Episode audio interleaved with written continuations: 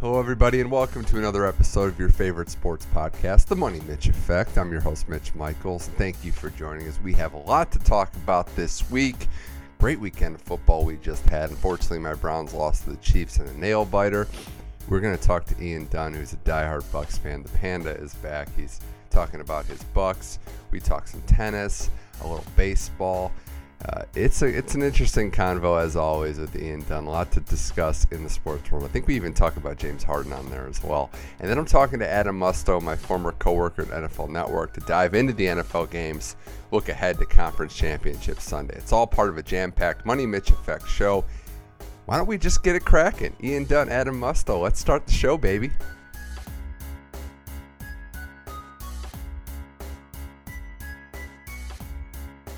All right, now joining, rejoining on the Money Mitch Effect. First time in a long time, first time doing this remotely over the phone. It's Ian Dunn, the Panda. A lot to break down with him. This guy's a Bucks fan. He's a Braves fan. He's got you know some winners in his life. He's winning at everything except for maybe Belinda Bencic's heart, but there's time for that still. Ian Dunn, welcome to the show. Money, money. What's up, my man? Thanks for having me. Oh, we, we had to get it in. Uh, it's uh, it's been too long. There's a lot going on in the sports world uh, as we approach, Yeah, you know, the final socially four, distanced. socially distant sports world. But we got the final four of the NFL. Tennis is starting back up. Baseball, hot stove is real, real in fuego right now.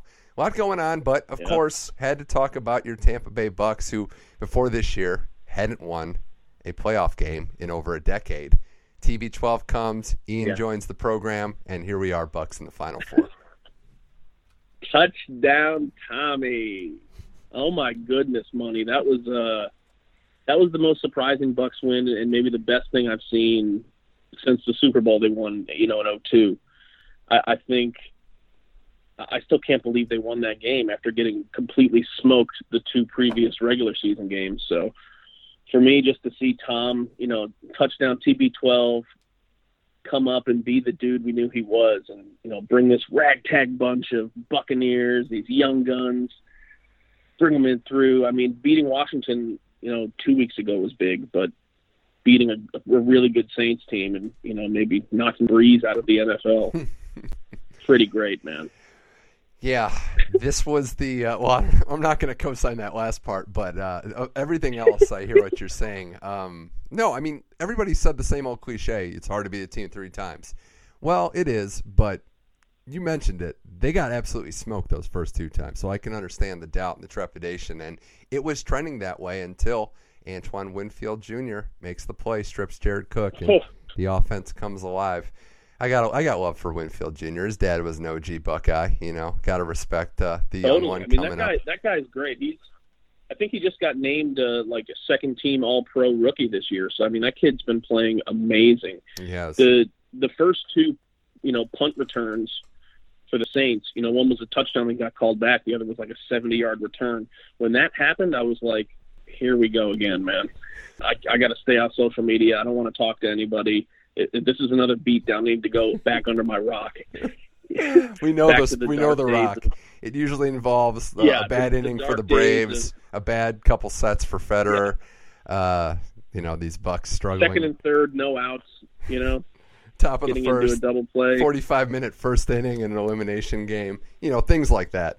You know, I, I will say for my fandom, I have eaten some pretty hard L's, man. Like with Federer, you've got a couple of matches. He had match points on Joker in finals, and the Braves, you know, up three one in the series. You don't have Bucks, to. Yeah, you can just say the Braves. I think we got it. Yeah, I mean the Bucks. Uh, the, you know, for the Buccaneers, dude, I've had to go with Bruce Gradkowski, Mike Glennon, Josh Freeman, uh, Chris Sims, Josh uh, Freeman. who else? I got to tell Blaine you, Gabbert for a game. Yeah, Blaine Gabbert. Uh, oh man, Jeff Garcia was one of those guys too, right? He was around there. I feel like he Jeff Garcia he got a yeah. cup of coffee. Uh, I gotta I gotta tell you this because his name never gets brought up. My uh, my Bruce Gradkowski funny story.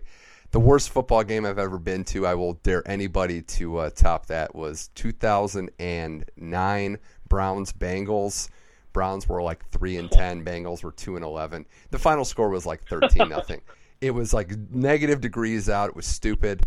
Um, took like way too long to get into the stadium, and I think every drive in the second half was a punt or a turnover.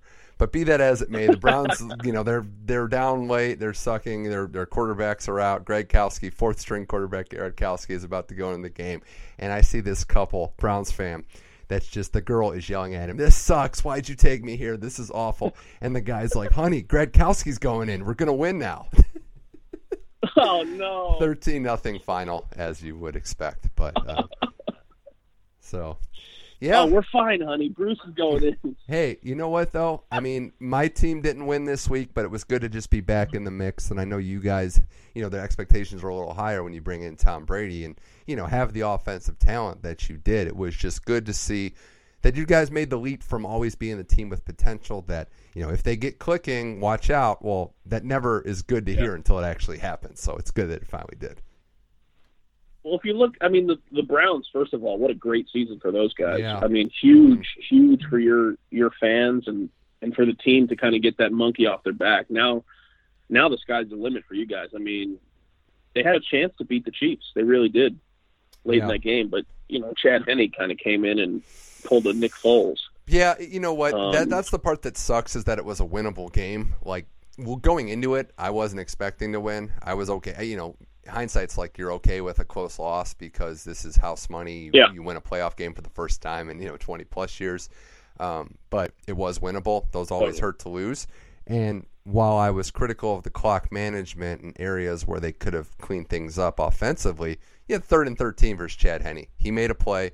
Andy Reid just you know, made the stones on that guy to just go for it and, yeah, and make cojones, the play. man, Jesus. Now there were things like the like the non-call on the on the targeting and the fumble by the end zone. Okay, you know what? I'm not. I've never been the type of guy to just really lose it over bad calls like that in the course of a football game. Um, it was unfortunate yeah. that break went it's against playoff us. football. That's going to happen, you know. You're going to have breaks that go in the playoffs. You. All that stuff's scrutinized. Now, if that was like the last play of the game or you know something like that, maybe that's different. But Browns had chances didn't convert. Chiefs did. Props to them. I'm excited for next year. Um, you know, it was uh, it was fun. Be. It's going to be a good team. Isn't it crazy how this is? You know, a couple things are crazy. One, it's Brady's 14th, and it's 14th championship game. He's played in 14 of them. Yeah. And I wonder how many times he just calls Belichick and just hangs up. oh, hires a kid to like ring his doorbell and run away just gives us she gives him a shout out. It's going to be interesting. I yeah. mean, I think Brady Brady's only played Rodgers twice, I think, or has only played at Lambeau twice. I remember and 2014, the Packers won that game over the Patriots. I do remember yeah, that. well, one. it's kind of crazy. You think about like Rodgers and, and Brady have been around for so long, but being in you know the different conferences, they don't really play that much unless you know they get to Super Bowls, and they never did the same year. I, I think it's going to be a really, really interesting game because this is sort of the opposite of what the Bucks had last week, where they were trying to get retribution on the Saints for beating them. Now the Packers are trying to get retribution and revenge on the Bucks for kind of stomping them early in the season when the Packers were up ten nothing and then the Bucks had two quick picks. Yeah. And the game completely the, the game completely flipped on in like four minutes. It was unbelievable. Rodgers is is at so I think the Packers yeah. feel like they they can play a lot better, and I think the Bucks know that. And I, you know, I've been watching a lot of the old NFL films like America's Game, where they chronicle the whole season of Super Bowl champions. And I, I don't know. Uh, this is what I hate the most about sports is that they give you hope. They make you dream. like when the Braves are up three one on the Dodgers. The worst part about sports is that it makes you feel series. good yeah, you taste it. You're like, oh my god, we're going to go to the big game. We've got a chance. And like that's how I'm starting to feel with the Bucks after 20 years of of not ever having that hope. And I hate it because I know it's not going to work out. Well, I know it's going to hurt. And I'm still going to watch every freaking game, every single second of every game, man. It's, it's going to be brutal. That one moment is go worth Tom it. Brady. Yeah, that one moment though, when it does work out, is worth it. Um, and I gotta oh, think. Totally. I wish I wish you could know before the season started that your team was going to win the title.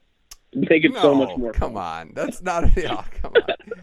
Yeah, very productive in that so city. much Just a drunken party all all year when you know it's coming. Um, Is Yeah, this the first fine. big Bucks Packers game since uh, put a jersey on? Yeah, I think it is. We all remember that one. Warren Sapp, Mike Sherman, two high quality guys. Uh, Big personalities and big dudes.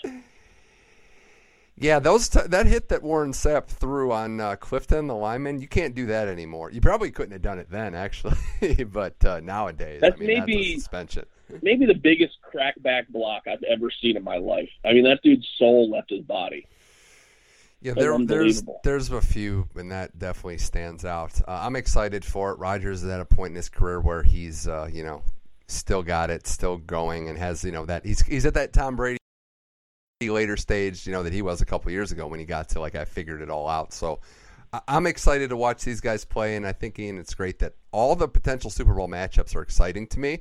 And I'll be the first to say I love football. Totally. It's not always the case. There's usually one team in conference championship weekend that you don't really want there, and there might be a couple matchups stylistically that don't, you know, match up. I, I do like every combo we could get. I know you have, you know, some skin in the game, but objectively, you got to agree. I mean, Yeah. every game would be great. Well, I think all the franchises, you know, that are left in there are historically, you know, you've got the Bills who are historically a mm-hmm. losing franchise, so it's nice to see them, you know, get a chance at retribution for losing four straight Super Bowls back in the '90s. I think with the Chiefs, it really obviously it all comes down to if Mahomes is going to play after his concussion, which was a, another weird hit, by the way. I was watching that. It Yeah. wasn't your normal like helmet to helmet. It was like he got his neck wrung, and mm-hmm. like I don't know, it just it looked weird. I'd never seen a concussion that looked like that. Yeah, I would say just to add my limited experience with some contact sports like that, you you absolutely can get a concussion by just a whiplash play like that, where you just have a lot of strain on your neck Yeah. and head area. But I think the more important thing, I mean, if you're looking for the silver lining for the Chiefs, is you can experience what essentially feels like a concussion without having it. The plus side being the recovery is a lot quicker. So I'm no doctor, and I don't know Right. exactly what happened but that was just a lot of stress and strain on you know a sensitive area. But I was with you too because his head didn't hit really hit any player's helmet or hit the turf like the Lamar Jackson hit when you finally saw the replay. you're Like that's a concussion. Yeah, exactly. Like right there, you knew it was going to happen. But yeah, I mean, I, I think if if he plays, then you've got to think the Chiefs the Chiefs are going to come through there. If he doesn't play, I think it's a pick 'em. You know, I think the Bills are good, man. I think the Bills D is legit. I think Josh Allen is for real. I think Yeah. if they can put it all together, which they have done, I mean, what? It's the number one seed versus the number two seed. What more do you want out of out of the playoffs to get to play in the Super Bowl? You know, Yeah, they uh, the Bills haven't really played their apex game yet too, which is kind of scary, um, offensively speaking. I would uh, say you have four quarterbacks that this Super Bowl, you know, it's not. It has a lot at stake. Like Mahomes wins, it's two in a row. He's clearly the face of the league, and now we're like just chasing greatness with this guy. Same thing can kind of be said with Rodgers. dynasty. Yeah. I know it's I know Rodgers is older, but this is, would be Super Bowl two. He's more than likely going to win the MVP, and now he's moved up the echelons. Uh, Brady is just running away with the goat status, but to do to, to win what would be his seventh with a new franchise away from Belichick, and then you have Josh Allen, who, like you just said, he wins this. It's not a fluke. He's a top five quarterback, and he's established, and he's probably going to get those nice endorsement checks in the offseason. Well, Andy becomes a, a hero in Buffalo, which who knows if that's what you want to be in your life. But I mean, it's I didn't it's say it. great though. I mean, there's so many good stories. yeah. I said it. Yeah, I said, said I've it. been to Buffalo. The Buffalo Zoo had seven animals in it when I was there. Terrible. Oh God, But- let's get a status update. Growing up, growing up in you know, yeah, I'm a New York guy growing up, so I, I get it. But I think, like you said, the the chasing history. I think a, another title for Rodgers is huge for his legacy. You know, Favre only got his one in Green Bay. Now, if Rodgers gets two, you know, maybe that kind of supplants him, or at least puts him up near Favre and Packers lore. Yeah. You've got Josh Allen going for his first to bring himself into the national spotlight and like cement himself in the top 10, top 5 QB category. You've got Brady trying to win one with a new team in a pandemic with a new coach. You know, it, it's unbelievable. And then Mahomes going for two straight. You're chasing a dynasty now. You're, we're talking about how many more can the Chiefs win? Can they win three? Can they win four? Can they win five? Can they, you know, in the next decade, the Chiefs are going to be there. So Yeah. a lot at stake for all these teams. I'm super excited. Uh, I can't wait for that, as I know you can't. So just get your rest in now because Sunday will be a reckoning, one way or the other. Uh, Ian Dunn on the Money Mitch effect. Uh, we always kind of run the gauntlet of different topics. Uh, I want to switch to tennis now. No surprise coming from us. Yeah. I can't remember. I know there's been a lot of different, you know, schedule breaks with COVID and, and interesting, you know, time in, time off, what the courts look like this is truly something that I never thought I'd see. I didn't think that we'd see, you know, the sport come back, come back safely, props to everybody, but then have to just go to a point where to pull off a grand slam, Ian, they have to essentially shut down again for two weeks to quarantine. It's been a fascinating adjustment, and I'm curious, intrigued, maybe even a little scared to see what we're going to see from the level of players who some of which haven't been practicing when they do get back to the courts. Well, yeah, I think that's why the the warm up events in Melbourne are such a big deal for these players. And like you said, it, it is kind of interesting to see, you know, the last half, the last third of the season last year, we did come back and we played safely. And, you know, there weren't any cases, there weren't any outbreaks or anything like that. And then to come back for one week and play Delray and like, and uh, Abu Dhabi for the women and then shut down for two weeks. It's like, what? Just because they took the spot you know, AO took the spot of the Delray tournament. It's kind of weird to have them everybody play for one week, go fly to Florida, go fly to Abu Dhabi, and then oh hey, you've all got to now sit sit in the hotel for two weeks. It's interesting, man. I think on the other side of it, you're going to see some choppy tennis. You're going to see yeah. what looks like a bunch of good tennis players that haven't practiced. There's only so much you can do in your hotel room. Well, that's and that's the ride thing. a bike or hit a ball against a wall that's the thing, and by no you know fault of their own, basically by terrible luck of the draw, a lot of these players are deemed close contacts to positive tests, and they can't even go outside.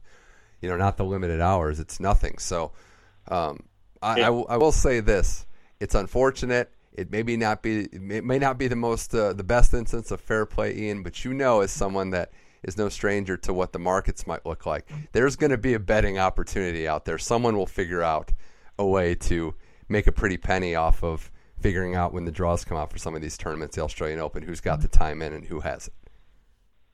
Oh, totally. I think you're you're going to see a lot of movement on the players that did play the first week on the men's and women's side. I think you're going to see, you know, if Korda, you know, Sebi Korda didn't didn't qualify because he chose to play Delray, but there were other Americans there. You know, Fritz Isner said he's not going to play, but it's interesting to see. You know, nobody really has any, no one that's going there on the men's side that is really going to do any damage has match play. That's you know they've crazy. all been practicing yeah. at home or yeah. have outdoor courts. So I mean, it's you're really all starting from scratch.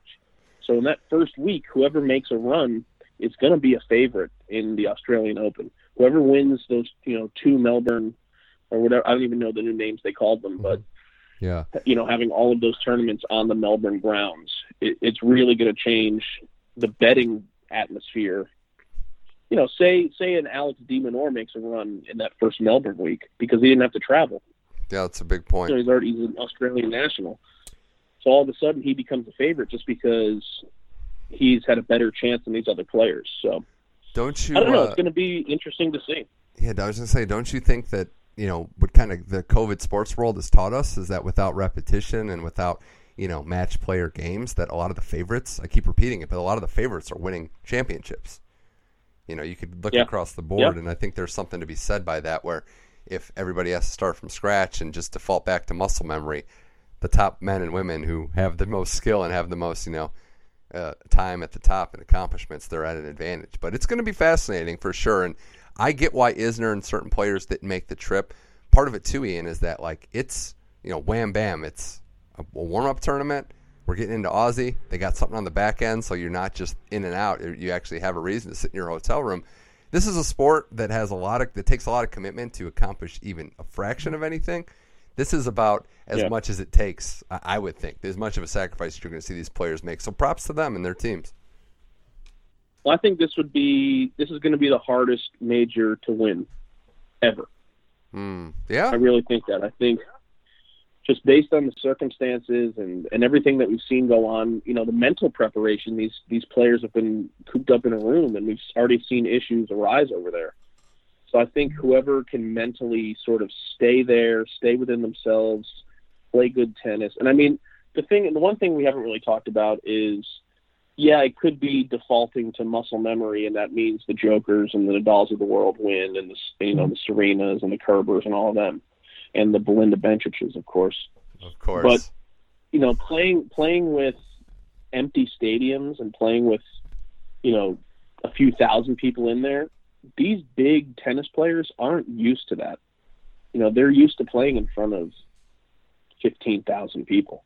So I think in a way, some of these younger players actually have an advantage because they're going to be playing these big name players on you know big courts that are pretty empty.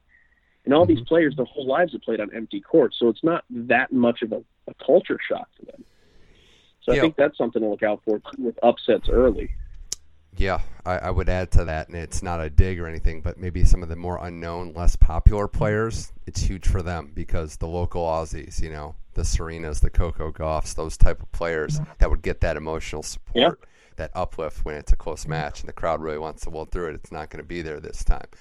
Um, wanted to ask you though separately as well, uh, just hypothetically, of course, if you were you know, planning something like this, you know, planning safety measures, would you take advice from yeah. someone that's planned a giant super spreader event in the Balkans? Absolutely, I would take yeah. any sort of. Uh, if they sent me an email or you know a, nice attachment, I would read through all that and then throw it right in the trash. That's great. Like Djokovic coming out and saying that stuff. Who cares, man? No, I mean, like, got I, the same stuff. Yeah, I get it. Like you know, and I, and I'll believe that his intentions were good, but it's just funny to me. It's like he has the right to submit his his ideas, and totally. they have the right to just not listen right. to them at all. That's how it works. Yeah, especially after what he did last year at the Adria Tour. I mean, obviously it wasn't him specifically, but when your name is attached to it, you know you've got to bear some of the responsibility. I just Djokovic is 2020. Djokovic is 2020, man. I still think history is going to, the historians, much after we're gone, are still going to be looking at it like, what a year. Like, wow. like, well, what a crazy year, especially for Djokovic. I mean, he could have, had he won the U.S. Open, which he looked like he was going to do, he had just won Cincinnati in that stadium the week before. I mean, you're talking about a much different Grand Slam race. I mean, not you know much different. I still think it's Rafa in, in, in, RG, but yeah, it's it is closer. There's that. There was obviously the U.S. Open, which you mentioned. You know that weird Vienna but loss. If you look back and, on like, Djokovic's career, he's got a lot of. He, Joker's lost a lot of finals. He's lost like he had a stretch there, I think, where he lost four or five straight. He, he right now, honestly, should be ahead of Federer and Nadal. Yeah. In total slams, I think. Yeah, there was there was a few. Um, the one that I think the forgotten Djokovic, like I don't want to say choke, but moment was when he lost to Stan in that Aussie Open, the one that Stan won. Go back and watch that yeah. match; it was incredible. Um, but how he lost it, it was like two shanks right at the end. Like it, it was, and yeah. this was like maybe right. if you want to argue apex Djokovic. You know, it's funny. 2020, his year, those stats. A lot of people would take that clearly as the career best year and it might not even be in his top three. That's just how good that guy has been. So, totally. I don't know. And, and, just one other thing I wanted to say on tennis. We'll have much more to talk about when the tours get back up for sure. Um, but I don't know how much longer we're going to have to talk about Roger, man. I'm getting worried. Yeah, I uh, I agree, man. I think I think we may have seen him play his last Australian Open already. I think this, Oof. to me, it feels like if the Olympics happen this is going to be his last year.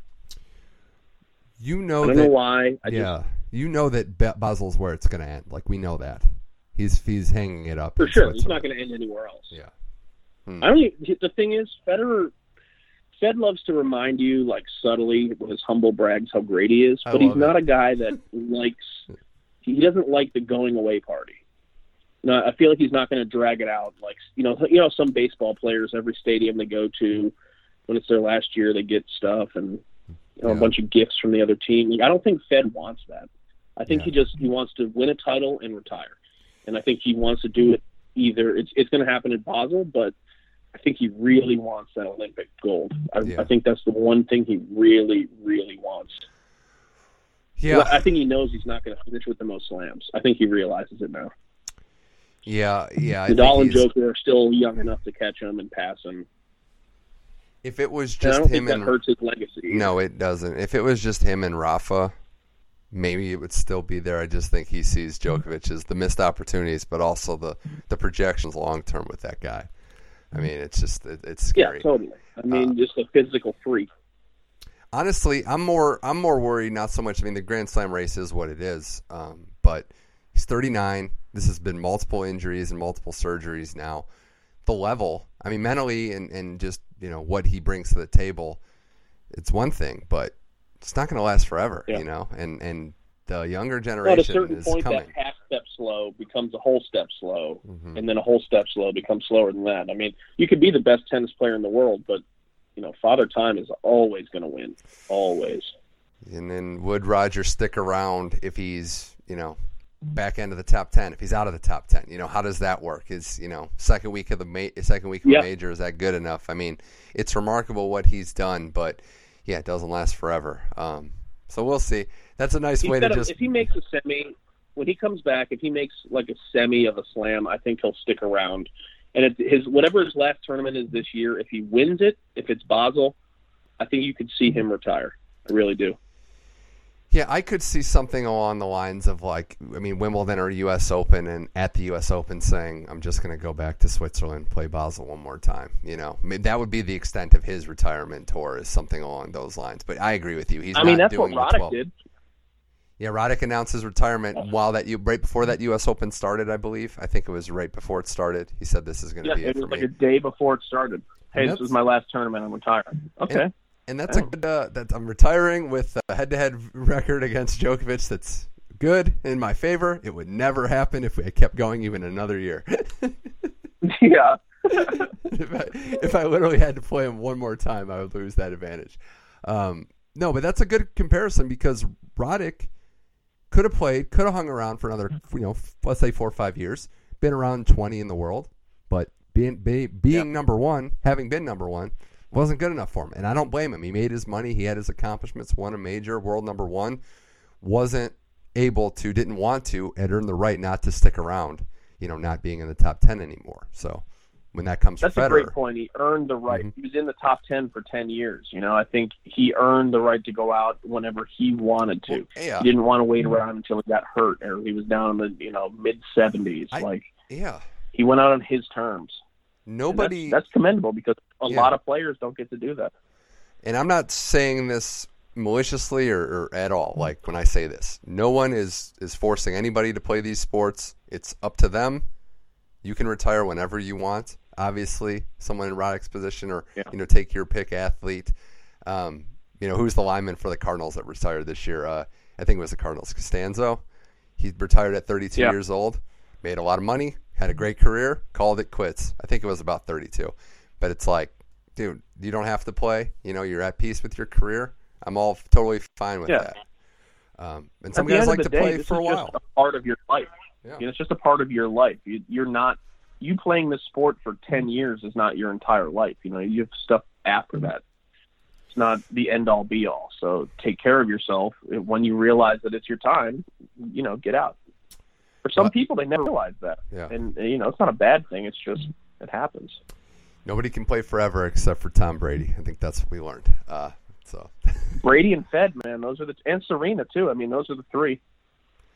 I uh, I'm I'm less confident in Serena to win another major than Fed. I don't know if that's a hot take, but that's where I'm kind of probably a little bit of a hot take. I I would say I'm not confident that either will win yeah, another one. I would say I would say that's fair too. It's it's a little bit of a hot take, but it's like a I'm not confident either. Um, with Serena, yeah. and it's it's been injuries too, you know, because it's running the gauntlet is just so tough to do, you know, and winning those seven matches, and we're starting to see why a lot of men and women. I mean, you know, I think they're like the oldest people to win majors, right? Like maybe not Serena. I think Serena yeah, might be. Are. Yeah, so it's tough to do. And you got to, and, the women's game too is seeing great strides in the last couple of years. Osaka's a bona fide beast. Barty and Halep, you know, got legit. And, you know, now we're seeing the Coco Goffs and, and those players step up. Um, and, the Iga Swiatek. Yeah. Hopefully my girl, uh, Maria Sakkari as well. If you're listening, yeah, Maria, hey, how's it going? Power, come on. Um, can have you seen those deltoids? I mean, come on. But anyway, I, I think Whew. that uh, I think that it's just it's going to be tough for you know people at that point of their careers to win majors. So that's where I'm at. Um, all right, I hey, agree. Ian Dunn, Money Mitch effect. Can't let you go without you know hearing your thoughts on baseball and the hot stove and the Braves' chances Yeah. of getting back and maybe going further than the NLCS. Possible? God, oh man, uh, it still hurts just to think about having a three-one lead, being up in the last three games, knowing that it wasn't going to happen. I mean, like I was saying before, I tasted that. I tasted the World Series, and after so many years of Braves losses and losing, you know, playoff series, it was just nice. It was nice to to even be in that position. So I think I, at this point, I've reconciled with the the base running errors and hopefully in you know 28 days or whatever it is when pitchers and catchers report, they can talk about stuff like that. Because if you have second and third and no outs in a playoff game, you should at least score a run and not hit into a double play and have no runners on. Sounds like you're over it. Um, yeah, I'm way over it. You know, it's it's in the past. I feel great. um, but I think next year it's, it's going to be interesting because for the Braves, you sort of right now you have no left fielder. You, they got rid of Duvall. They got rid of Marcelo Ozuna, Ozuna, who was fantastic last year you with that one year deal. I think with the NL not having DH, and that's something we should talk about for a second because as a diehard National League guy, I was the most anti DH person you could ever talk to. I was like, I don't want DH. The nine guys with the gloves should be the nine Yeah. guys with the bats. That's my I saw story, you and I'm with the sign. I was going to say I saw you when you had your sign outside, bro, with that you know sign. Yeah, saying- yeah. yeah. exactly. But I swear, last year it was awesome. It, I didn't even notice the pitcher not not hitting, and for Major League Baseball to not realize that, and then to go back to the D, to no DH, and then sw- like I just just make a decision and go with it. Like we already got it underway. We already peeled the band-aid off. We're already like, okay, I haven't. I don't know about you, but I haven't heard from anybody that said no. We want the pitchers to be hitting again. It was awesome. Production was up across the league. It was great. So I think they need to figure that out because right now the Braves they don't know if they want to sign Ozuna because he's not a great outfielder, Yeah. but he's a great weapon to have. He's a great bat. You know, he's that's why the AL teams are chasing after him. But the Braves need a bat. They need somebody to protect MVP Freddie Freeman. That's right, MVP Freddie Free. Yeah, what a year he had Um, overcoming COVID and winning the MVP and just Whew. being a beast. Um, you know, there's obviously tons of positives with your team. I mean, any of the Dodgers are built for it and they're going to be around a while. And any you think any run in the NL is going to have to go through them. Um, Padres actually Yeah, and I think seem like they're the building something too, though. Well, I think the NL East is going to be the hardest division next year, and I think it was pretty tough last year too until the end of the season. But I think the Nationals are going to, you know, take another step forward. The Phillies, who knows? Are they going to actually The play in Marlins good September this time? Are the Phillies going to take September yeah, off again? yeah, unbelievable. Well, I mean, that's the thing. The Mets, the Mets made that trade Oh, I know. for your boy. Thank you for bringing it For up. your boy. Yeah, that's it. That's all the time. Cut his I mic. mean, the thing is, is we're going back to a regular, you know, a regular season as far as Yeah. we're set up right now. So it's not going to be an 80 game season. It's a whole season again. So you you've got to worry about you know players' health, and you've got to have a, a strong rotation. You have to have a bullpen. You have to have more arms in the bullpen than you realistically need. Because that was one of the big strengths of the Braves last year, and they still ended up blowing it with the bullpen. So I mean, it was frustrating to see how last year ended, but I think with the contracts that we have now, with the talent that's out there to get, I think, you know, I think the Braves win their fourth straight NL East championship. And I think they make the World Series. I'm not ready to say they're going to win the World Series, but I think they take that next step. It's been a good progression. Get swept by the Dodgers, uh, win a game against the Dodgers, lose in five to the Cardinals, almost beat the Dodgers in the CS. And I think the next step is to make the World Series. So the last four years are building to 2021. Wow. That's all Well, it is. Well, I think uh, first we know that if the Bucks go on and win the Super Bowl, that none of this is going to happen because you don't deserve both. So we can just come to terms with Oh, that Oh, but right if now. they do, Mitch, but if I get both, you may never hear from me ever again. I won't want to hear from you ever again, to be perfectly honest. yeah, Bucks. That's Oh, what I need I is the which one I Bucks. The, more, that's what I need you. is the Bucks Super Bowl, Braves World Series in October, while Temple's like undefeated, about to hit their stretch run. Yeah, Temple. Un- yeah, Temple wins in March. They win March Madness. The football team goes undefeated in the Fed fall. wins all four Bucks majors. win. Braves wins all three that he plays. Yeah. Fed doesn't lose another match. Nadal retires. Djokovic retires. Oh man, it's going to be a great year. Yeah. Yeah, well, we're waiting for that. Get married already, Belinda. Well, I, I just think this is obviously, you know what I'm going to say from my perspective. It's going to be a really brutal baseball season uh, for Cleveland fans because their owners are cheap. I mean, what what else How is many there games really are you going to say? watch? How many am I going to tune into? I mean, you know the difference, right? I'm going to keep tabs. I'm going to watch some, but I probably won't be able to sit through a lot of the losses. And I think part of it, I mean, look, we're on we're on Marlins level. The Marlins are looking at us like, wow, these guys are cheap. I mean, this is just like ridiculous. But that's how it is. That that's the ownership plan. And you know, I, I hate to say it because Lindor would have stayed. I think for fairly reasonable. Now we can get into the back and forth of what reasonable is and mm-hmm. would he have eventually jumped, but Right. there was no opportunity for him to get anything close to market value in Cleveland because that's what the Indians franchise has done.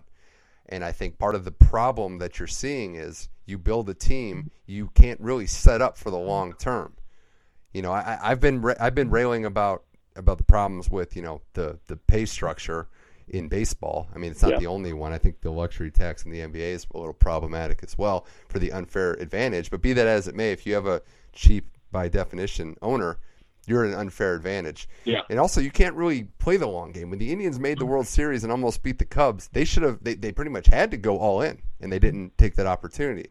Because what's the point in waiting for players to just leave? I mean, that's the unfortunate. You got to take truth. your shot. You have to. Yeah, exactly. You've got to go out and sign Tom Brady. You know. Yeah, that's what you need to do. I mean, they, they just all the pitching that's no longer there, and still having Shane Bieber uh, win the Cy Young has been is, was incredible, but you know didn't really do anything with it. Uh, I guess that's the other question I want to ask. I think you mean the Cleveland baseball team, by the way. yeah. Okay. we're not gonna. We're gonna I'm saving my thoughts on that for a rainy both of our day. teams, dude. I'm saving. I'm There's going to be a time where the where the Braves are no longer Chiefs. PC too. So I mean, I, I, my days are numbered. Florida State.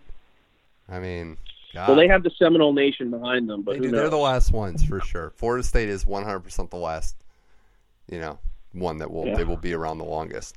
Um, where do you think Trevor Bauer is going to go? Because that was the other big news here, where that psycho is going to. Yeah, sign. that's a bit. That's a big, big chip to fall. I think uh, if he goes somewhere in the NL East, I'm going to be pretty upset about it. If it's not the Braves, and I really hope it's not. I, hope he stays in the AL. To be honest with you, I think he's. I hope he stays over there. I don't want him to come. I don't. I don't even want him on the Reds. I don't want him anywhere near the Braves. I don't want to have to see him unless it's in the World Series. So you're saying that just go good. somewhere safe, and and it sounds to me like that's basically where everyone's like, just go to Anaheim. it's like Honestly, go to Anaheim. I mean, I'd I'd pay to go down there, drive down and go watch a couple games, see him pitch. Go to Anaheim. They got you know they're not going to win anything, but If that's the thing that you you know, I, I was thinking about this with the Lindor trade.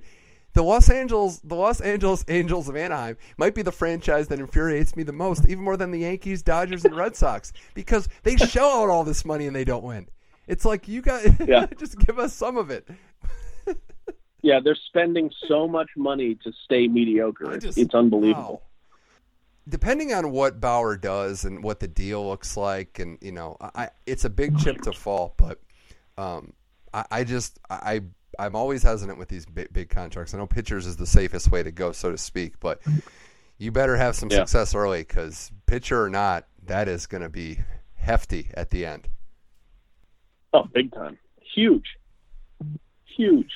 I don't know. It'll be interesting to see where he goes. I mean, I heard some people talking about the White Sox, Anaheim, Mets. Where did Springer sign today? I think he He signed signed somewhere. with the Blue Jays, no longer in Toronto because they can't get a waiver to play yeah, there. the Buffalo Blue Jays. The Buffalo Blue Jays. Yeah, man, Bill's Mafia again. it's crazy. Just God. coming through with all the signings. Yeah, so there's still some chips out there. A lot still to be discussed. Um, Ian, before I let you go here on the Money Mitch Effect, always a blast. I just also want to say, you know, we've worked together for a few years, and I can honestly say now you're a better teammate than James Harden. That's such a compliment, isn't it? Jake Harden. I did a rant last week. A better week. defender too. Yeah, definitely. I've seen you play pickup basketball and you move your feet more. Um, I Yeah. I did a rant last week, and you know the NBA structure, how it's going, whatever. Like everyone can have their opinion on that. I just hate bad teammates, and that infuriated me. Yeah. Like Harden went to like I'll never I'll never support this guy again stage, just on the fact that he sold out his teammates like that. Um, yeah, so that's where I'm at We at. just weren't good enough. I'm out. We just weren't good enough. I, I wasn't trying to offend anybody. Oh, it doesn't matter what you were trying to do. It's what you said. he is very fortunate that he doesn't play football, hockey, even baseball. Because you go into that locker room, Yeah. man, that door's shutting. Nobody's getting in. Some stuff's being sorted out. But here's the thing, Mitch. It, here's the thing. If he if he produces in Brooklyn, doesn't matter. I know that's If that's he goes out there and is dropping 35 Yeah. a night, it doesn't matter. That's what's depressing, huh? Is that you can Now that like Kyrie's back, I mean. They lost tonight, though, as we record winning this. I think they lost. I think they lost to Cleveland tonight. Yeah, Um, but did. I just, you know, and that's the thing is like you you behave like that, you you handle your business that way, and you go exactly where you want. Like you still have the leverage to just end up in a good situation. So it's almost like you're rewarded for that stuff. Um, I just hate when it becomes this media battle of like players going straight to the media instead of talking to people. And you know, sometimes you have to do that because the organization's not listening. But that just seems like there's better ways to handle that yeah, than calling out your every single teammate you work with. That last press conference was like, it. these guys are losers. They suck. Some by birth, some by choice. Yeah. Bunch of failures. All right, man. These have a guys good are one. bums. I'm leaving. I, Is I did is. my best. See you guys. Love the city, one. though. Love the city. Love the love the barbecue, obviously. Great city, horrible players. Yeah. I mean, this is yeah, yeah. So, um, is what it is. But hey, Ian, pleasure. Uh, hopefully, this is the last remote one we do. Yeah. Hey, cheers to cheers to that. And uh, yeah, we'll have to do this again. You know, poss- quite possibly in the uh, in the new Tennis Channel studio, which I don't know if you've seen, but the podcast setup there is looking pretty crisp. Ooh, spicy, zesty. Spicy and zesty. Ian Dunn, the panda. Thanks for coming on the Money Mitch Effect. We will talk again soon. Thanks for having me.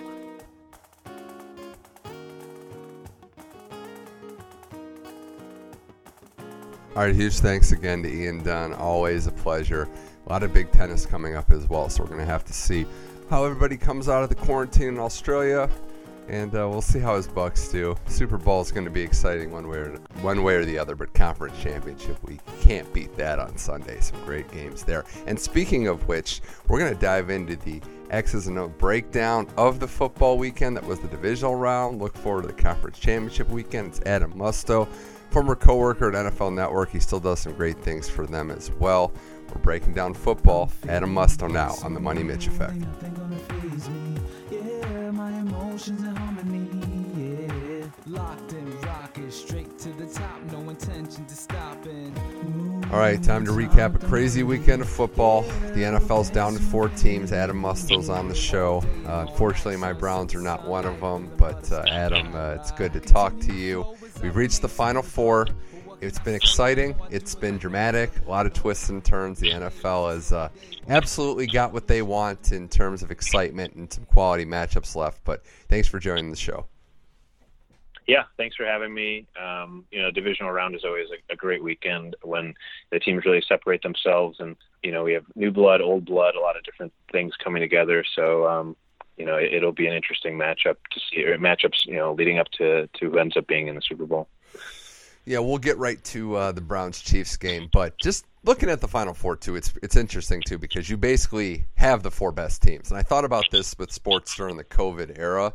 That uh, you know, I know the Ram and the Bucks were a five seed, but potential wise they kind of underachieved, and not too many people were shocked that you know they beat the Saints. But in this COVID era, a lot of the cream of you know a lot of the cream has been rising to the top. It's been a lot of the better regular season teams that have been winning championships and contending for them. So I'm not exactly surprised that that's the case in the NFL.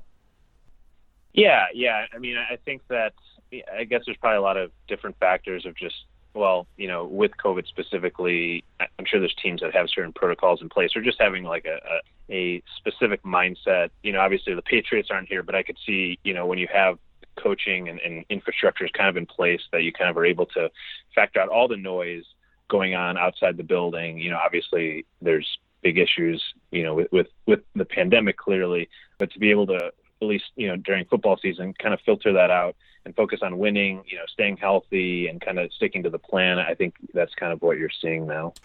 Well, starting with my team, the Browns won their first playoff game in about 25 plus years uh, against the Steelers a week ago. They do lose to the Chiefs 22 to 17. In an interesting game for a lot of reasons, the Chiefs looked like they were going to run away with it. Mahomes came out firing. They were scoring early, uh, but just three points in the second half, in large part due to Patrick Mahomes' injury. Wasn't sure if it's a concussion. Still kind of figuring out what his status is for this week. Chad Henne comes in the game. The Chiefs' offense grinds to a halt almost. The Browns start to make their move. They can sense they're in this one. Chiefs get the stop they need on defense, and then Chad Henne on the play of the game runs for almost a four, almost a first down on third and fourteen, and then Andy Reid decides to go for it. Doesn't take that timeout and actually calls the play a pass play out of the shotgun to Tyreek Hill. Chiefs made the play. It hurts as a Browns fan, Adam. I'll start there. It wasn't shocking that they lost, and going into this game, I had I had, you know, not the best expectations in terms of being the defending champs and being happy that we, you know, finally won a playoff game. But it was a winnable game, and I think that's what you're going to hear from Browns players, Browns fans, coaches alike. That regardless of what the circumstances going into the game, it was very winnable late, winnable in the fourth quarter. But to the Chiefs' credit, they made the plays when they needed to. Yeah, I think it is, you know, definitely heartbreaking. Clearly, as a Browns fan, I think that you know there's going to be there's always ways to dissect when you have 2020 vision going after the fact, um, after a Super Bowl, after a team wins a Super Bowl. You know, it, it's funny. Some teams, you know, take the Steelers for example. This year, starting 11 and 0, even though obviously they weren't winning in, you know, weren't just clearly dominating. But I feel like there's some teams that just have those dominant seasons and they kind of run their way all all the way to the Super Bowl the Colts, even though they only ended up winning the one Super Bowl with Peyton Manning, I feel like it was always, you know, constant years of going starting 12 and 0, 13 and 0. Whereas, you know, teams like this year's Browns team, they kind of fall into maybe those, you know, can you make a run? It doesn't feel like this is going to be our run to make a Super Bowl. Going back to maybe like the 1981 49ers, which kind of came out of nowhere and you know had yeah. the catch and, and won their first Super Bowl and route to bigger things. So you know I think they set themselves up a very strong base going forward. Obviously, nothing's guaranteed. You know, unfortunately, we have seen situations like this where you think it's a really young team, but bad luck happens, or mm-hmm. you know, even take a look at you know the 49ers of last year. So there's a lot of different ways to go. Certainly, probably frustrating just to lose when you you know you were that close and you just were like, can we just get one more drive? Yeah. I think especially now, you know, when it's like all right, two minutes, just give us a shot at the two minute warning. And we'll see what we can do. And I'm sure at that point you're like, I'll take it 50 50. But, you know, obviously the, the last two plays by the Chiefs, just a, a really tough way to lose well, it when um, when you really sensed it. Yeah. You saw a lot in that game too. The Browns' offense that came alive late against the Chiefs' defense that really, you know, hasn't been obviously not their strength all year and, and has issues. But the Browns' offense, they're not really built, especially without Odell Beckham, to strike quickly. You know, the touchdown to make it a five-point game. It was a methodical drive that you know took up a lot of time. I know there was still plenty of time on the clock to make a move, but you saw that they kind of need to move at that methodical pace. Uh, the drive, the last time they had the ball, Adam, was uh, an interesting one because you had already blown a challenge, uh, t- lost a timeout on a challenge that looked to be ill advised. You take a timeout early on that drive, and on third and 11, you really don't treat it like four down territory. I know that it was a dump off on, a, on, on the pressure, but, you know, they didn't, and I know I'm nitpicking because I love Stefanski. He's the best coach I've seen on my team in decades, but you know that was that was questionable. And on the other side, Andy Reid did exactly what you do in that situation. Why even chance it? Why why even with all those skill guys, even with even with uh, Henne at quarterback, don't even take the risk of giving it back to the defense. Yeah, I think you know I think the game has changed so much over the last few years that you know offense it's just really hard to get a stop. I mean, maybe years ago with four minutes left, you wouldn't think twice about punting, um, and obviously it's a totally different ball game when you have Mahomes uh, versus Chad Henne. You know, I feel like when I start, first started watching football, you know, you would even you wouldn't even have an onside kick if you know you needed a touchdown with like 2:30 left. You'd figure we have the two minute warning, we have a couple timeouts. There's a lot of different ways to play it. I know, obviously, you know, and somewhat ironically, I know Andy Reid in the past has been kind of criticized for certain um, play call management. And I know I feel like they, they've been on the other end when they had Alex Smith in some playoff games with the Patriots. I remember one that was uh, it was a similar pass. It was deflected, I think, off of Edelman to Gronk or Gronk off of Edelman, and that ended up closing out that game. So, yeah, it's I think maybe you just have to kind of play to your strengths and and you know have a little luck as well. Well, a lot of people are also going to bring up the uh, play at the end of the half, which was uh, a very unfortunate break for the Browns. Higgins fumbles the ball out of the end zone. I don't really want to rehash the rule. A lot of people obviously aren't in favor of it. It just came back to bite the Browns in this one. That argument can be a little weird because you know if it affects you, you're going to be the one passionate. Like if you benefit from it, I don't. You don't normally hear those people arguing, but the mm-hmm. bigger thing was, you know, they don't review targeting. You know, they didn't review lowering the crown of your helmet, which it clearly was. I, I actually was oddly okay. You know, it sucks obviously as a Browns fan, but that's hard to know in the moment exactly when it's happening, and that is the difference between college and the NFL. In college, they review it, and the players out out of the game. Yeah, and didn't that happen? I think the Clemson linebacker was yeah. uh, ejected from uh, mm-hmm. the, the playoff. Alabama had a guy yeah. kicked out as well in the actual title game too. So uh, but he'll have a couple mm-hmm. more title games to play in. Uh, but but either yeah. either way, um, no, the Chiefs just made the plays when they needed to. It got tense. Uh, hope Mahomes is okay. That's going to be an interesting storyline to follow. But just last thing on the Browns, I, am I am I'm happy for what they accomplished, and uh, the future for the first time looks bright. They're going to have to uh, address their defense uh, for sure, and hopefully you know secondary linebacker to be specific.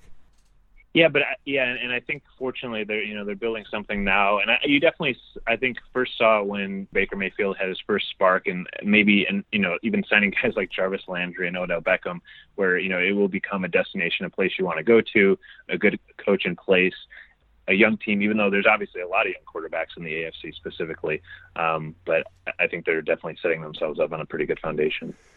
So the Chiefs move on to the AFC title game where they'll take on the Buffalo Bills. That was the Saturday Saturday night game, Bills Ravens, with the Bills winning that one. Adam, uh, I mean, obviously this was probably the weirdest game we saw in terms of what anybody expected, regardless of who was going to win. I don't think we really expected that type of game. Yeah, I mean, I don't know if it was just the wind or, you know, obviously the Bills defense had something to do with it, but, you know, and just not enough consistency from Lamar Jackson in the playoffs. I don't know, maybe it's something, you know, going back to the 90s with the Buffalo Stadium, or just kind of the magic that's there. You know, I, I think that Josh Allen played well enough and, you know, made some plays not as spectacular as, you know, the, the week before.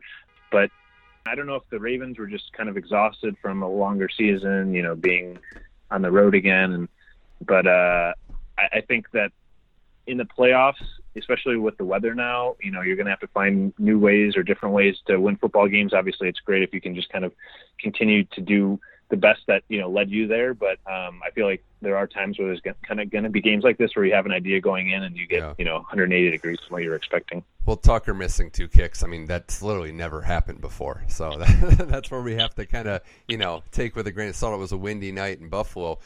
I mean, Adam, the Ravens and Lamar Jackson winning the playoff game, getting that monkey off of his back last week against the Titans, but five drives inside the 30, they came away with exactly three points. And if you want to be specific, they gave up seven on that pick six, uh, which ultimately, you know, effectively decided that game.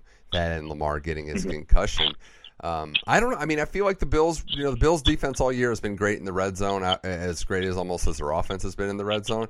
But to me, that's the critique of the Ravens, right? Like when they get down to the red zone, when they get close, they haven't been able to put you know touchdown drives together. The offense did not click as well as it did last year. I think everyone can see that, and I wonder if it's just figuring out how to convert, you know, how to when the defense, you know, if I'm, you know, what I'm saying, like when the defense plays a little tighter and the windows are smaller in the red zone, if that's the final level that Lamar Jackson needs to conquer to be that Super Bowl contending team, because it was clear the red zone they failed and they lose the game as a result. Yeah, and you know I think some teams just do it well and some teams don't do it well. Uh, like the Packers are one. Obviously, you know we have the play with Davante Adams going in motion, but it, it seems like they there's some teams where they just make it look so easy, and you know they're going to score when they're at the goal line, and then not to go back to the Bears continuously, but just a year of watching them, it just it seems like once they get down inside the 20, they make things look so difficult.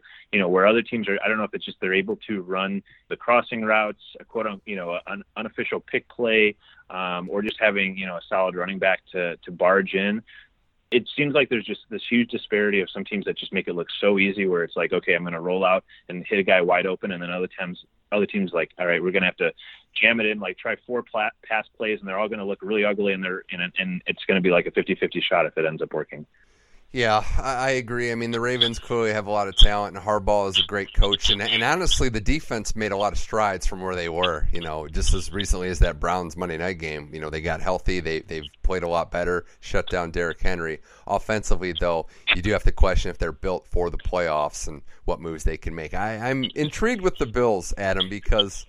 I thought that they could eventually get here and, and still have a great chance, obviously, to win the whole thing but they're not playing their best football. Offensively, it's it's a little disjointed, but to their credit, they're making the plays when they need to, and they're actually showing the intangible stuff more than anything. Mm-hmm. Yeah, I mean they only ran for 32 yards on 16 carries, so you know about two yards a pop. You know, there's room to grow. I, I think that Josh Allen, just his mobility and, and kind of his playmaking ability, and you know, they, I think they have a solid group of wide receivers and, and, and tight ends that kind of, you know, piece it all together. Obviously, Stefon Diggs is arguably one of the best, or not arguably, but one of the best receivers in the NFL, clearly. Um, so, yeah, I think sometimes it's just, you know, you're not going to get your best performance all the time. I would say, you know, maybe they're one of the teams that they're obviously built to play outdoors, um, even though, you know, they don't have the home field this week. But they're putting it together also, young coach, young quarterback, have a few few pieces to to go through. I mean, I don't know if there's been, well, this feels like this is their team. I kind of think of like you know the 2016 Cubs, where it's like we're going to win this the championship this year. Maybe it's easy to do that in retrospect, or like the '85 Bears or something. But um, but I think obviously for Bills fans, it's clearly exciting to be to be back and have a bright future again. Well, big AFC title game on the way. Adam Musto here on the Money Mitch Effect. Uh, looking at the NFC, the first game of the weekend was Packers Rams. Uh, oddly enough, not in the interest of uh, having you having you have to uh, relive some of the mo- memories of your fa- most tormented franchise. But I think this is the game that you have the least to really you know have to say about it. The Packers offense looks amazing. Rodgers is playing at an insanely high level. And the Rams, for as much as they fought for as well as they're coached, they were undermanned. They weren't healthy. Goff played pretty solid, but with Aaron Donald not at full strength, with the defense not firing on all cylinders, cylinders, how could they realistically, Adam, have a chance against what the Packers are doing at in Green Bay? Right, and it was one of those matchups, you know, where you have the top top offense versus the top defense, and but it, it's just maybe years ago the defense would have the advantage going back to like the 80s, but you know, it just Rodgers makes it so easy, and I don't know how it is that every game he's able to find someone 50 yards down the field wide open for a touchdown. Seems like half the time one of their slot wide receivers is going to drop a pass, drop a wide open touchdown or something. With the exception of Davante Adams, I just feel like they have all these kind of rotating wide receivers through the years that you kind of you know have have are able to make plays and then you kind of forget about them. But yeah, he's just you know he it's the deep ball. It's just everything looks so easy. Once again, going back to the red zone, you it maybe similar to maybe your mentality for the Browns going into the Chiefs game, where you just know that like the, the defense has to step up, but also you you know that in order for us to win the this game, we're going to have to score thirty. Up, yeah. Yeah, yeah. I, and, and and time of possession too, because the Rams were hanging in there. Goff's drive to make it a one-score game at the end of the half was a big one. Um, I thought, I mean, some of the throws Rodgers made. I mean, he used his legs, the pump fake touchdown, who got your your boy Floyd up in the air uh, which was I know a, a terrible flashback there. But he he makes throws that only he can make, and it, it, there is something to be said about the fact that Jones gives him an element. Aaron Jones is a running back that he doesn't normally have. Uh, defensively, that was the fair criticism to me, Adam, that they you know they drafted Jordan Love. I thought they, I think they're fine at receivers. Roger, I mean Davante Adams is great, and Rodgers makes it work. But defensively, I think you could have made a fair argument that they could have addressed that defense with a first round pick. Now, having said that, the defense is solid enough where to where I would say it's not really like a terrible weakness, and it's better than a lot of the Aaron Rodgers defenses that he's had. So that just being average for a defense with a guy they have at quarterback in that offense is a very good sign. Yeah, because you know I, I think I don't know if it was the Chiefs that had a crazy record of like consecutive games going back I think multiple years, you know, where they score at least 20 or 30 points. And I feel like the Packers are basically like that. I mean, they've had some odd hiccups from time to time, you know, losing the Vikings this year. And, and I, I think historically that that is kind of the main difference maker. you know, going back to like you know John Elway winning a Super Bowl, it helped having Terrell Davis on a running game that he didn't always have, and, and you know Dan Marino played on some historically bad defensive teams for the uh, the Dolphins, so so that obviously helps. But I feel like with him, it, it's also you know the Rams played well in the first half, but just to always have that mentality of like having to have your foot on the pedal the entire game. I feel like you know one stop, it's like you know one three and out or one punt or one turnover, and then you know all of a sudden if you're down by two scores, it's like well, yeah. there's you know no way we can come back from this. well, it's hard to believe it's the first time it's been, you know, in all the NFC Championship games he's played. It's going to be in Lambeau. Uh, it's going to be against the, a guy who's played now in his 14th championship level game. First in the NFC though, Tom Brady as the Bucs beat the Saints. Just saying that number out loud is stupid. Uh, 14 times he's played in this game, but to be fair, not really Brady essentially the reason why they got here. This was a great job by the defense, the fumble on Cook that made the play happen, taking advantage of what may be Brees in his last game. Tampa Bay getting to this point, not a shock from where we were, you know, in the preseason talk, but they really did have to battle. There was a lot of managing of egos and, you know, figuring out what worked. But here we are with Tampa Bay as the five seed, Adam, in the NFC title game. Yeah, it's you know, obviously there's a lot of different components that make it all work. Some people thought, well, we're going to get we're going to get Antonio Brown back in there, and he's going to you know go back to his you know 120 catch a season for 600 yards self, and obviously having Gronk. But sometimes you just kind of have to grind it out, and you know, I, I did think that you know, with Brees, unfortunately, just kind of the critiques about his arm strength now. And I was kind of thinking back to like Peyton Manning's last season with the Broncos mm-hmm. and kind of how you're able, you know, even though they have other pieces, obviously with Kamara and different pieces around the, the that side of the ball. But yeah, I'm sure it's you know a combination of just I, I, maybe it's cliche, but you know his leadership and you know I think their running game can kind of get get it done. Which maybe that's one thing too, because I feel like there's been times where some of the Patriots teams he's led to the Super Bowl had not necessarily terrible running backs, I think there was like one year where uh, their leading rusher didn't even have 400 yards or 500 yards in the season. So, yeah. and, and you know, there's some games where they're just like, okay, Tom, you're going to pass the ball, you know, 60 times, and, and we're not even going to think about running. But basically, our run game is just going to be throwing, you know, short passes and stuff. So, um, you know, there's a few different ways to get it done. And one thing for him, you, you know, the cold weather, he's obviously used to it. I don't know if it'll be a, a little shock just not being in, you know, not playing in as cold weather for a while. Now that maybe if you kind of grow a little more accustomed to Tampa Bay, um, but that's another variable. well, I also thought that the Saints, for just going to them for a second, you know, Brees's critiques that are fair, his arm strength, that was probably his last game. Um, but they relied too much on Kamara and Michael Thomas, who was completely banged up. And maybe that was out of necessity for how the roster was built. But that's tough to, you know, rely on, on certain skill guys so much that if one of them is off, one of them is schemed correctly by the defense, it could be tough. Um, but again, it was that defense for Tampa that came up big in the second half and made life miserable for the Saints to get here. Because offensively, with with Bruce Arians and Byron Leftwich, there was you know Ronald Jones' status going forward. It was Fournette that stepped up. Tampa has a ton of weapons. You know. Uh, a collection of weapons that Brady may have never even played with depth wise in the past. They're going to make it as easy as possible for for Tom to have success. Uh, but I am more so impressed with this Tampa defense hitting their stride because that's going to be the key to the next round defensively, how they're going to look.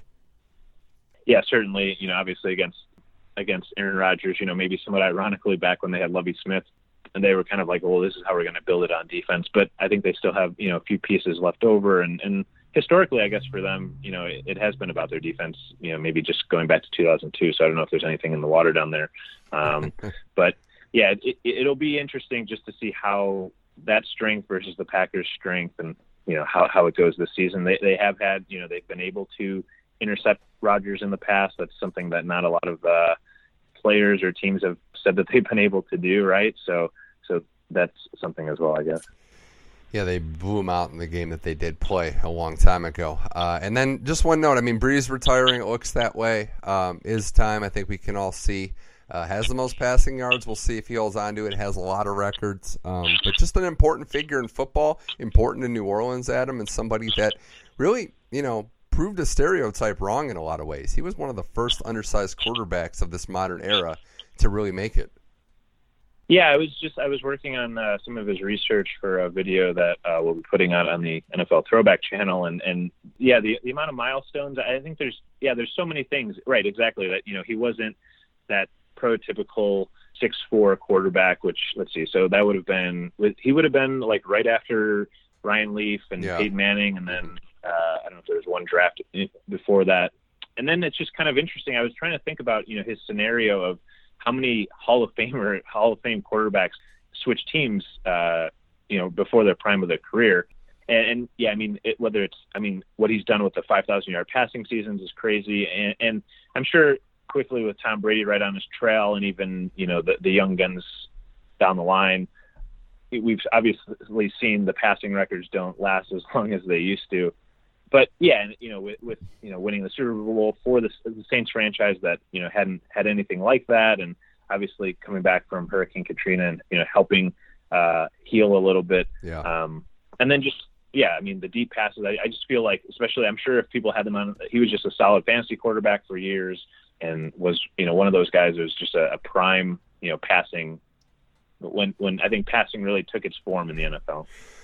He was certainly and, and is a legend uh, of the game, and uh, you know we're gonna miss seeing him out there. But you know everybody has a everybody has a time to uh, call it quits. It looks like it's Drew Brees' time. All right, Money Mitch effect with Adam Musto. Uh, just quickly, some thoughts on these championship games. I do want to mention the coaching carousel in a sec too, uh, but both lines are at about three points right now. Yeah, it's it's pretty insane that it's about a three point game for each team my thought process going into the games, the betting side of it, what have you, is the most confident team I'm on betting would be uh, Green Bay this week, uh, Adam. I just think talent wise and how they're revved up, I like Green Bay a lot in this game to cover and win. Kansas City Buffalo, you got to look at whether Mahomes plays, what that status is. I think that one, to me, has the potential to be uh, a toss up depending on the status of Mahomes. But I don't know. I just feel like this could be Green Bay's year to at least get back to the Super Bowl. Yeah, I could see, you know, I could see close games, but if you were going to tell me, is there one that could potentially get out of hand? I don't know. I could see Green Bay, even though obviously, you know, Tampa Bay had the success earlier in the season, just with their offense, just scoring continuously. You know, I think obviously Green Bay is much improved since earlier in the season. And yeah, clearly, you know, Kansas City depends on the quarterback situation. I'm assuming Mahomes will be ready, and that could be a shootout. And I, I think Buffalo will, you know, be able to answer. But you know, and maybe the other variables probably are, are the home field of just you know not as many fans as in a, you know traditionally. Obviously, we could have a rematch of the first Super Bowl, but you know traditionally Lambeau and, and Arrowhead, two of the loudest stadiums in in, in the NFL. Buffalo, at least, is kind of used to the cold. Tampa Bay, some of their players that didn't come from the Patriots, maybe not as much. So I could kind of see those factoring. Yeah, all, yeah, all these matchups are pretty exciting. Like I was thinking about this, all the Super Bowl combinations are pretty fun, which you don't often get to say. Uh, but I'm leaning. I know it's boring, but I'm leaning chalk. I think Green Bay, Kansas City is uh, is kind of a little destined to happen. Although Buffalo and Tampa could crash the party, I'm going to lean and, and lean into Green Bay, Kansas City, a rematch of Super Bowl one, and hopefully the MVP of whoever that game is, if it happens, gets a nice sleep, nice night's sleep the night before this time. Hmm Yeah, and even you know, it's funny when you're talking about the different matchups. Um, you know, I saw something online about just the ages of you know you had the NFC and it was you know the three three older quarterbacks, and when it was down to going into Sunday when it was down to uh, the Browns, Bills, and, and Chiefs as, as possibly the the two options. Uh, you know, those are three really young quarterbacks. I think all under 27 or 28 or around 26 or so.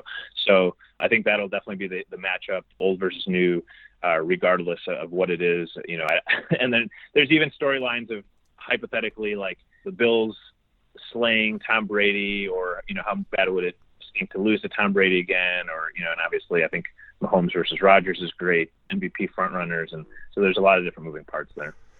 Well, lastly, Adam, this has been fun as always talking football. Um, what's your thoughts been on this coaching uh, cycle? Urban Meyer to Jacksonville, Saleh to the Jets, Staley going, uh, Brandon Staley. Shout out to uh, you know he was the John Carroll Division three defensive coordinator seven years ago, where my brother was a player there. So shout out to to him for doing that, an Ohio native as well, coming from Perry. But you know, there's been some moves as well. Arthur Smith to the Falcons. Uh, it looks like Dan Quimble, Dan excuse me, Dan Campbell uh, to the Lions. Not that many jobs left. It's been interesting. There's the Eagles and Texans. I think are the last two out there. What's your thoughts been on this uh, coaching carousel?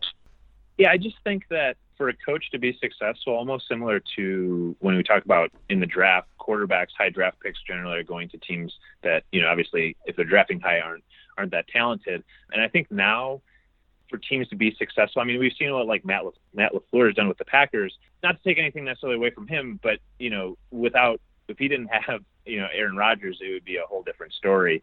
So I think you want to find a team if you're a coach, you know, that has a good structure in place, specifically a quarterback that you can build around. Otherwise, you know, it's going to be tough. I think, especially now, um, where you really only have, you know, a couple seasons to prove yourself. I mean, that's kind of what we've seen with the Eagles. If you had told me, you know, 10 years ago that the Eagles would win a Super Bowl and then fire their coach within a couple of years, or, or even, you know, Matt Nagy as an example, where now, you know, statistically he's never had a losing season, but he's on the hot seat. So I think the expectations are just so high now. And I think with the finite amount of Super Bowl potential winning quarterbacks, I was just thinking now, because I, I feel like it's also going to be harder to win a Super Bowl with a guy like Trent Trent Dilfer you know, yeah, because you're not. Yeah, you can't just rely on a defense, even as great as that one was, to just. You're not going to win low scoring games. I think is what you're saying, right? Like you got to find a way to score points in this league. Exactly. Yeah. I, yeah. I and you could also. Yeah. Mm-hmm. And I guess you could also talk about like the rookie pay structure of like you know rookie quarterbacks, something like Russell Wilson, where not only that, but maybe you know you have like four years to build a team around him before you have to yeah. pay him a bunch of money. So I don't know if there's coaches that are like, well, maybe I'll take a year off, or like you know maybe I'll wait for the right position rather than go in too early. And we've seen, you know, a bunch of different things. Obviously, Bill Belichick doing it with the Browns and not being as successful, and then obviously being, you know, doing what he's done with the Patriots. But then other retreads, kind of making, you know, getting multiple chances and just being very, very average. So that's kind of my thought. I, I feel like for a coach to be successful, yeah. you just really have to, you know, hope that well, things, you know, be in a situation like that. I think you see worse examples of retreads at like the coordinator position. Personally, did that? That's kind of where it's kind of been that way. Um, just a couple things. One being, I get the fashion, the uh, infatuation play calling. You know, Arthur Smith did a great job with the Titans. You know, and we have a lot of great play callers, young ones. The Browns had Stefanski that are you know doing a good job at head coach. You can go the other way with defense with Staley and with Saleh. Uh, but they have to obviously get the offensive side right, give them autonomy, and find the right person to to call plays. Um, Urban Meyer coming to the NFL, I mean, it really would take a situation like that, right, where you have a team that's completely from the ground up. You're going to get Trevor Lawrence, you know, one of the maybe the most surefire draft pick we've seen since Andrew Luck. So you can start out there. You also don't have to worry about it being like a Rodgers or Mahomes division, right? Because that makes a difference too. Certainly, yeah. Good point. Definitely. I think the biggest thing too is um, there's a lot of pressure on you from the beginning. So maybe going to a bad job. This is my spin zone. Maybe going to a job like Jacksonville or whoever takes this Houston situation, which is a train wreck. That might be a good thing because you can start slower. Because you have one hot year, you know. Look, Nagy, your boy, sorry to bring that up again, but has one year, and suddenly that that happens. The kicker blows it. You know, you you lose that playoff game. Now everybody thinks it's time to just consistently, you know, maybe win divisions and, and go to the Super Bowl. So that can kind of ruin the, the path as well. Yeah, no, that's certainly a great point. You know, I, I think there's sometimes where you know a coach will get fired, like Lovie Smith after a 10 and 6 season. So obviously you have higher expectations um, versus yeah, if you're taking over, especially and obviously I, I feel like the the size of the market, you know, going to New York, or sometimes you know the bigger market teams play in prime time more or there's other teams that kind of maybe can kind of go down the radar. I know that was one discussion, um, even though they are kind of moving markets, I guess. But the Raiders, I feel like you know Jon Gruden has a longer leash. Obviously, he has his contract, but I feel like when you're really comparing apples to apples, there wasn't as much you know critiques on on the job he's done versus someone like Doug Pederson. Well. I would say this for the last two spots for the uh, Eagles and the Texans. I would say Bieniemy looks like he's going to get one of the jobs. I don't know about Kellen Moore. I don't think he's quite ready yet. He hasn't really shown me much there. I still like Daboll in Buffalo. He would be a good one too. Um, I was going to say McDaniels, but it seems like he has a uh, you know under the table agreement to take over the Patriots because otherwise, why hasn't he left yet? But those are the ones that stand right. out to me. I don't know if you have anybody else on your radar. Yeah, I think those you know all kind of make sense, and you know the, there's so many different paths you know to be a a coach. And also, you know, it's funny. Someone like Adam Gase, people were in love with him when he was, you know, when he worked with the Broncos and the Bears, and I'm sure Peyton Manning had a big deal. I, Peyton Manning, you know, I'm sure has sent a lot of, um, gotten a lot of promotions for a lot of his assistant coaches and general managers, just kind of from all the winning that he's done.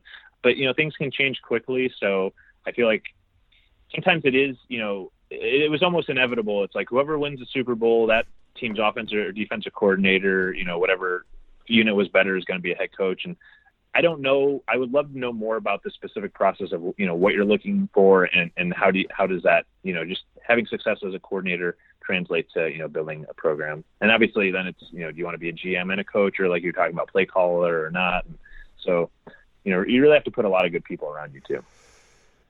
We'll see how it shakes out. Adam Musto, thanks for coming on. Uh, oh, last thing. This is his last year, so I'm pretty passionate about this. Are we going to finally get Clay Matthews into the Hall of Fame? Uh, I think we certainly should. Yeah, yeah. I think well, you, the the Brown the Browns Clay Matthews. Yeah, yeah, for sure. Clay, Clay Jr., not the third. We'll see about yeah. that. But uh, uh, I'm passionate about that. I think he's been overlooked for far too long. You can look at the numbers for some current Hall of Famers as well. But I know you look into that too. It's a loaded class, but it'd be nice to see him get his call this time. Yeah, he had how many? A ton of Pro Bowls. Was it over? Was it like thirteen? Or yeah. I, I, know I, I know Bruce Matthews had a ton as well. So. All right, Adam Musto. I need to, need to go. I was going to say I need to go watch some more of his highlights. Just to, Everybody get a, does. Get a few good. Yeah. Everybody yeah. does. Uh, Adam Musto, thanks for coming on. Hope everything's well. Stay safe, and uh, thanks for coming on the Money Mitch Effect awesome. Have fun. Uh, great weekend. More football, and uh, and we'll see who uh, you know one step closer to the Super Bowl. Thanks for having me.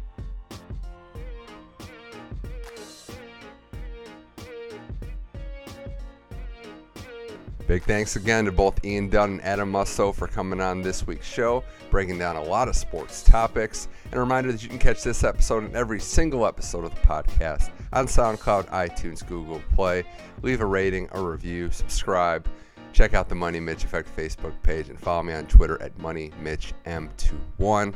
Lots more sports to talk about next week. We'll be recapping the conference championship week, breaking down a little hockey as well. Didn't do that this week, but uh, some interesting developments in the NHL. And we're gearing up in tennis for the Australian Open, the delayed Australian Open that is still you know, relatively soon on the radar. So a lot to discuss and dive into there. Thanks again to the boys, Ian Dunn, Adam Musto. Thanks to everybody out there for listening. I'm Mitch Michaels. This was the Money Mitch Effect. Hope you keep enjoying sports and stay safe. And I'll see you next time.